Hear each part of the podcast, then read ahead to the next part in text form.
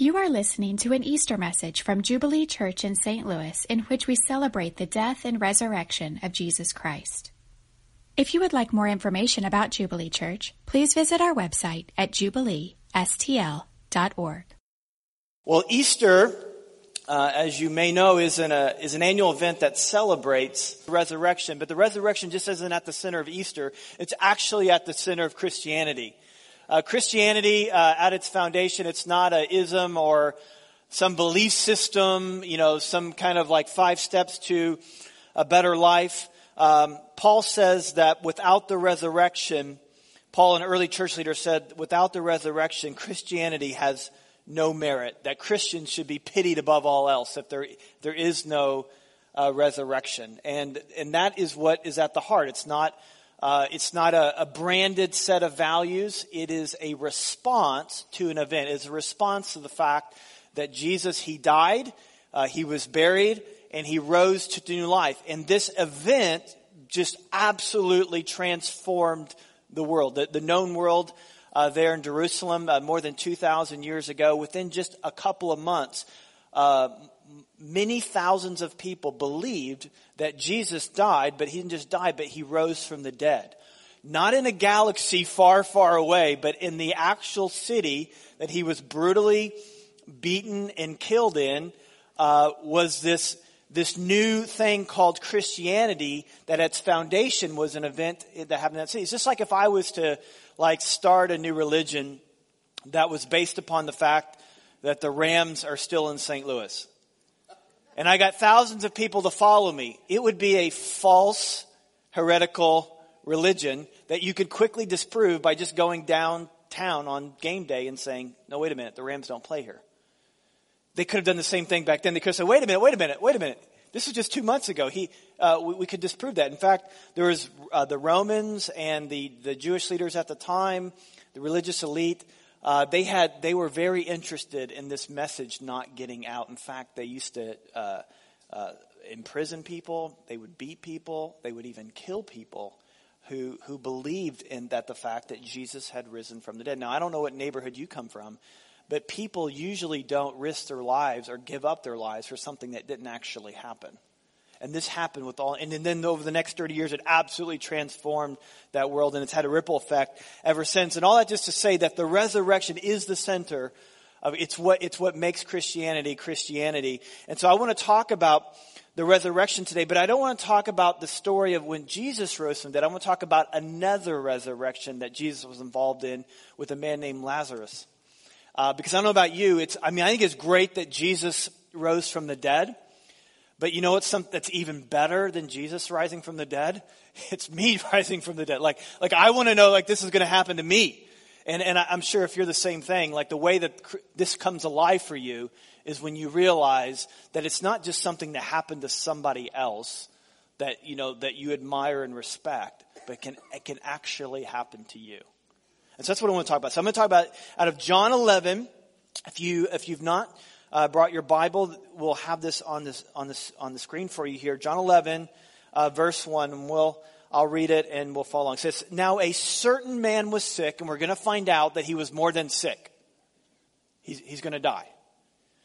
Um, and his his name was Lazarus of Bethany, the village of Martha and her sister Mary. And so they were all together. In verse 3, it says, So the sisters sent to him, saying, Lord, he whom you love is sick. Now, this is bad news in the midst of a good life. And I don't know where your life is right now, but you know, some of us have some things to celebrate, but I know in this room right now, uh, people are hurting.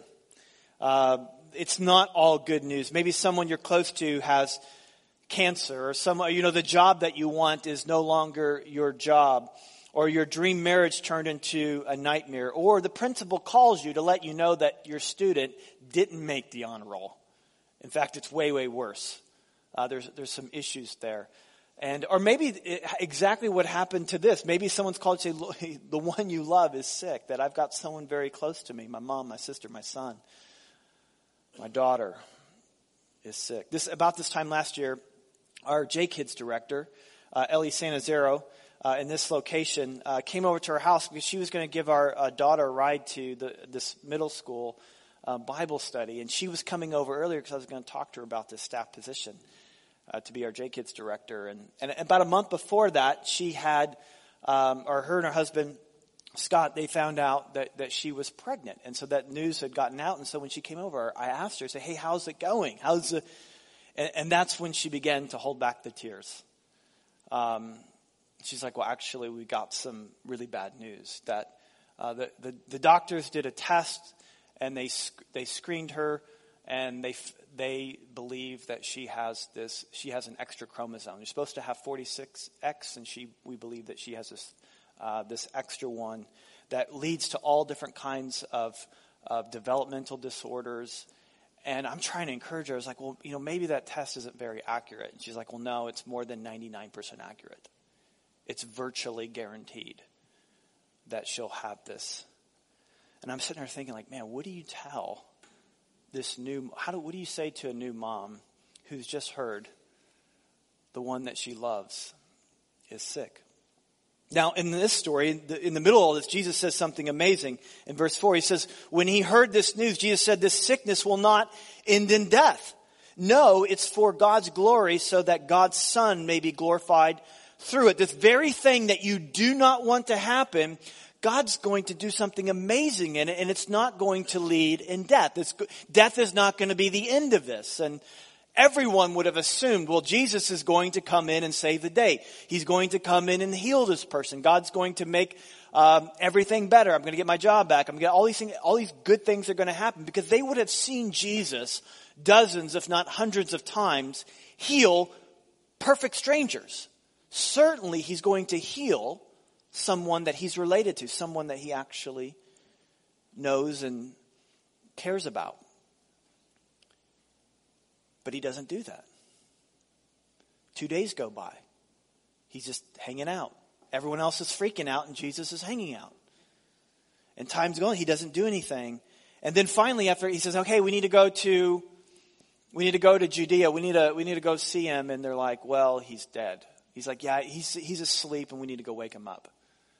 And, and that was a metaphor for, yeah, he's dead and we need to go take care of him. Now, when people hear about a resurrection, um, there's different responses. There's, there's responses of doubt, there's responses of discouragement. And this story, we, we, we read about um, multiple different kinds of responses that people had through the life of Thomas, through the life of Mary, through the life of Martha. And I wonder this morning what your response is to the resurrection. So the first one we're going to look at here is Thomas. Look what Thomas says. He said, Let us also go that we may die with him. Sarcastically. Great idea, Jesus. We're just going to go there and die like him. Nothing's good going to happen. So, you know, Thomas, he's known as Doubting Thomas, but now he's sarcastic Doubting Thomas. Great idea, Jesus. Another winner. I mean, he's just, I mean, maybe this is how you can relate to that. Like just doubts. You've got doubts about what Jesus is going to do. Something inside Thomas is dying on the inside, and maybe something in you is dying in that. you're living in a tomb of doubts. This is never going to happen. This is what he says. So he says, you know, yeah, sure, we'll, we'll just end up dead like Lazarus. And I wonder how many here this morning would admit that at some point in your life, you've wrestled with spiritual doubts. How many here? I know it's Easter, but how many here? Just raise your hand. How many here I've wrestled with spiritual doubts? Thank you for your honesty. Now, the rest of you, while you're polishing off your halo, let me talk to the, the rest of us. Because we've all been there. We've all prayed for someone in, in hope that they would be healed and re- maybe even thought, man, they, they're going to be healed and, and they weren't healed. Or like, God, you know, I really want this good thing for my child, or I want this good thing for my family, and you really believed it was going to happen, and it didn't happen. And it kind of spun you into doubt. Or maybe you grew up in a, in a Christian home and then you went off to college and then some professors in some lit class said something and it sent you spinning. Like, was this just my parents' faith or was this mine? And so you have this, these doubts. Or maybe someone that, like in this story, someone that you know, someone that you love is sick. Maybe even passed away and has caused you to doubt. And you feel like you're in a tomb of doubt and you're not going to be able to get out. Well, that was Thomas. So you may be like Thomas, or maybe you're more like Mary. She's not in a tomb of doubt. She's in a tomb of discouragement. She just didn't see anything good happening. Check out what she says in verse 20. So when Martha heard that Jesus was coming, she went to meet him. But Mary remained. Now, you may not know this, but Mary, this is the same Mary that in Luke 10 38 to 39, you know, the famous story of Martha and Mary. Martha's the one who goes around serving, but Mary, man, she's at the feet of Jesus and she's she, full of adoration and full of love for Jesus. You know, never misses a Sunday, never misses a community group, always there to pray, just always, always there. She couldn't even get out of the house. Doesn't even want to see Jesus. I don't want to see him.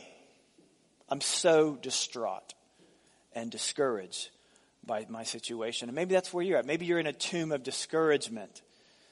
You know, I can't change anything. I feel alone. I feel depressed. You know, not, I'm, not, I'm stuck in this job. I'm stuck in this, you know, this, this marriage that I thought would be better. You thought there's no way around it. Now, but you're here. You're, it's Easter and you're smiling. You got, you know, your nice clothes on and maybe even like the Christian lingo is coming back to you. Hallelujah. Amen. Glory to God. Like, but inside, it was just discouraged. Really, really discouraged. Maybe you're not in doubt and discouragement. Maybe you're in a tomb of delay and bitterness. That's Martha. Martha's back to her old ways. Jesus took too long and she begins to play the blame game. She's a believer in God, but she's also a blamer of God. God, you, you know, you should have been here. You could have done something about this. How come you didn't come in and save the situation like you always do? You did it for them. How come you wouldn't do it for someone that you are even related to? God, it's your fault. Well, how long did he wait? Well, verse 17 says this, that, that he had waited four days. That Jesus waited four. Now, why does four days matter? Well, back then in this time period, this wasn't a Bible idea or a Christian idea, but people believed that when you died, that your spirit hung around for three days just to make sure that you were all the way dead. You know, how many Princess Bride fans do we have? Not mostly dead, but dead, dead. Like, you know, like, that's what spirits believe. They believe that you could be mostly dead. And so, but after three days, you were, you were dead, dead and uh, and so that was the spirits could leave after and so he waited not because this was true but because he wanted everybody to know that how dead lazarus really was. In fact so dead um, martha's tried to explain just the odor and i think the king james is the only one that gets it right. He stinketh. He stinketh. He's not just mostly dead. He stinketh dead that's how dead he was. And that's what being dead for four days will do to you. He stinketh. The spirit's gone, dead, dead, not mostly dead, stinketh dead. And she's like, You waited too long, Jesus. If you had been here, you could have done something. I don't know why you didn't do it. She's in all kinds of bitterness. And maybe you're maybe you're in that. You're just in like this tomb of delay. Like you know, like maybe you're, you're like, I mean, all my friends are married and I'm single and I just keep waiting and waiting and waiting. Why is it, you know, what's wrong with me and what's wrong with God? Nothing wrong with God. Nothing wrong with you. Why is it taking so long? Well, I don't know why it took four days either. Married couples waiting for a baby. You know, you're, you're, you go to people in, in your community group and they just like look at each other and they have triplets. I mean, it's like they don't, Or you're waiting for God to heal you. You're waiting for God to turn around your relationships. And because there's delay, it's turned into denial and bitterment, bitterness and discouragement. And it's like you're, you're like you're in this tomb, like you can't get out of it. You're like you feel stuck. And I hope that whether you are in a tomb of doubt, a tomb of discouragement, or a tomb of delay. I hope that you can turn, that God would come to you this morning and and do what she did and with with Martha. Check out what Martha though says in 24. Even though she was in this place, she says, "But even now I know that whatever you ask from God, God will give it to you. I even now, even though that I'm experiencing delay, even though I'm experiencing discouragement, even though I'm experiencing doubt, even now God will give you whatever you ask. And that's exactly what he did with little Rosalie. Um, as I, I, again, I was trying to encourage her, and and um, she she was telling me like her and her husband that night when they after they found out what was going on, they went to they went they read and they prayed and they talked and they cried till way in the morning, and they finally got to this place to where they felt like God was going to give them peace no matter what, whether this whether little Rosalie had 46 or 47, God was going to equip them to to love her, and that God was going to do something great through this. In fact, they changed her name. So you, you gotta know something about Ellie. She she picked this name out like in the eighth grade. She's a go getter. She's like she's one of and they they had named her Rosalie May, but they changed it to Rosalie Matilda, which means mighty in battle. God is with us in battle. God is alongside of me, and we're and they just got this. And then so months go by, and people prayed. And I mean, to know Scott and Ellie and their family is to pray for them. People prayed for them. Leaders prayed for them. Their friends prayed for them. Their family. Everybody was praying for them. And then the day, um, the day comes around where Rosalie is born, and this the concern about uh, her condition gave way to joy. The fact that this baby had finally come, and then about a week after that, they were going to get the diagnosis of what um, what the doctors had, had thought would would happen to her, like what would be the effects. And when they got the call from the doctor on the test, the doctor said, everything is perfect. Everything is normal. 46 chromosomes. And, and, you know, Ellie's like, had to hear it again. Like, she's like, couldn't believe it.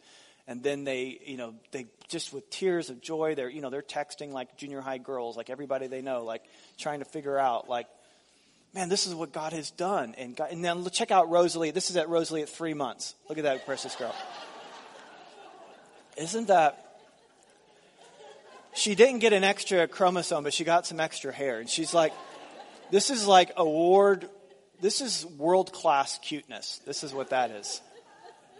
I know all babies are cute, but she is super, super cute.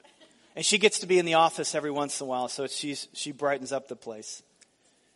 And this is what God wants to do with you. He wants you to have this even now moment. Like, even now, I feel alone, I feel depressed. But God wants to come and meet you. His presence wants to come and meet you. And I've got this messed up family situation, and you, maybe you've got these, you know, difficult relationships. God wants to meet you in that. He wants to turn those things around. And that's what he told Martha. He said, Martha, your brother will rise again. And she's like, yeah, I know, like in the, you know, way in, in the future that's going to happen. And she's like, no, you don't understand. Check out what he says in verse 25. He says, I am the resurrection and the life. He didn't say I'm able to resurrect. I am the resurrection. I, I just don't resurrect people. That's who I am. Like, and when I show up, things that are dead come alive.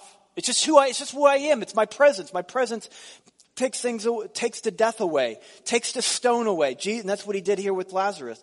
He looks at the tomb where Lazarus, Lazarus was dead and stinketh dead. He said, take the stone away. In verse 43, he called out with a loud voice, Lazarus, come out. And the dead man came out and with his hands and his feet wrapped with strips of linen and a cloth around his face. Jesus said, take off the grave clothes and let him go. And some of you here this morning, just you, you need you need Jesus to call you out of your tomb. Just like he did for Lazarus. He called him out of his tomb. He moved the stone away. He called him out, grave, grave clothes off, and, and maybe you need, because you something inside of you has died. Maybe it's faith that has died. There's doubt that's creeped in, or maybe it's discouragement. And you don't have the strength to roll the stone away. And let me just say, you'll never have the strength to roll the stone away. Because you're, well, it's what it means to be dead. Stinketh dead. Check out what it says in Ephesians 2 1. It says this about us. It says that we were dead in our trespasses and sins. It didn't say that we were sick or we were you know, we have a few offenses that need to be forgiven. but it says that we were dead. We are in the tomb, the tomb sealed in our grave clothes. We need Jesus to roll away the stone. We need to hear Jesus call us out of our tomb, or we'll always be there. And that's what Jesus did for us. That this isn't Christianity is not about like pulling yourself up by your bootstraps and like trying to live the right life and trying to live the good life and trying to get all your your I's dotted and your T's crossed. It's about responding to the voice of God who calls us out of our tomb. He wants to call you out of your tomb. He wants to make you alive. You see, Jesus came to earth in a town called Bethlehem 2,000 years ago, born as a virgin without sin, without sin. And he lived a perfect life. He lived the life that we all know deep in our hearts that we should live. Never lied, never lusted, never stole, did ever, loved everyone perfectly, and he didn't have a big head about it. You know people who do things well and they're terrible to be around. He wasn't like that. He was kind and gentle and loving, perfect in every way. And because he was perfect, he was the only one who could pay the price for your sin and for my sin. And he went to the cross on Good Friday. And he was nailed to that cross and he died that day. He died for your sin, not his sin. He died for your sin and he died for mine. We were dead in our sin and he paid the price. And he was put into the grave and the stone was rolled and covered it up and it was sealed. And it's interesting, Mary and Martha, they come and they find that the stone was rolled away. They're like, Who has rolled the stone away? The same, it was Jesus once again. Jesus rolled the stone away for Lazarus. He rolled the stone away for himself, and he wants to roll the stone away for you. But you got to hear that today. Maybe today you're in that place. You're in this place of discouragement. You're like, Brian, that's where I'm at. I'm discouraged. I'm discouraged about where my life is. Or maybe in that discouragement, maybe doubt. Like, I hear what you're saying, Brian, but I don't think. What's going to happen? It's just going to get worse. Yeah, Jesus, great idea. Let's go there too, and we'll die too. Great idea. Or just delay, just bitterness and anger. Maybe you grew up as a, in a Christian home or experienced Christianity, and it just just went sour for you somehow, and you just have this bitterness built up. God wants to call you out of that. He wants to call you out of that death and wants to call you into his life. So here's what I'd like you to do. Could we just bow could you bow your heads, please, and close your eyes? It's nothing super spiritual, but I just want to give some people an opportunity to respond. If you're here today and you're like, Brian, yes, I could I could really use some prayer. I could use I, I'm I've got doubts. I've got doubts. I've got my discouragements. I've, my life isn't what I thought it would be. I, I, it's even hard for me to even come to a place like this. I'm so discouraged. Or maybe just delay. You're just kind of in a tomb of, of just bitterness and even angry toward God or other Christians. If, if any of those are true, no one's like, would you just raise your hand? So I just want to pray for you right now. Could you just raise your hand and say, yeah, I'm, I'm in a tomb of discouragement, doubt delay. Great. I was going to pray for you. God, I just thank you that you are the resurrection, that you are the life, that whoever believes in you, God, you show up, life shows up. Where there's death, you bring life.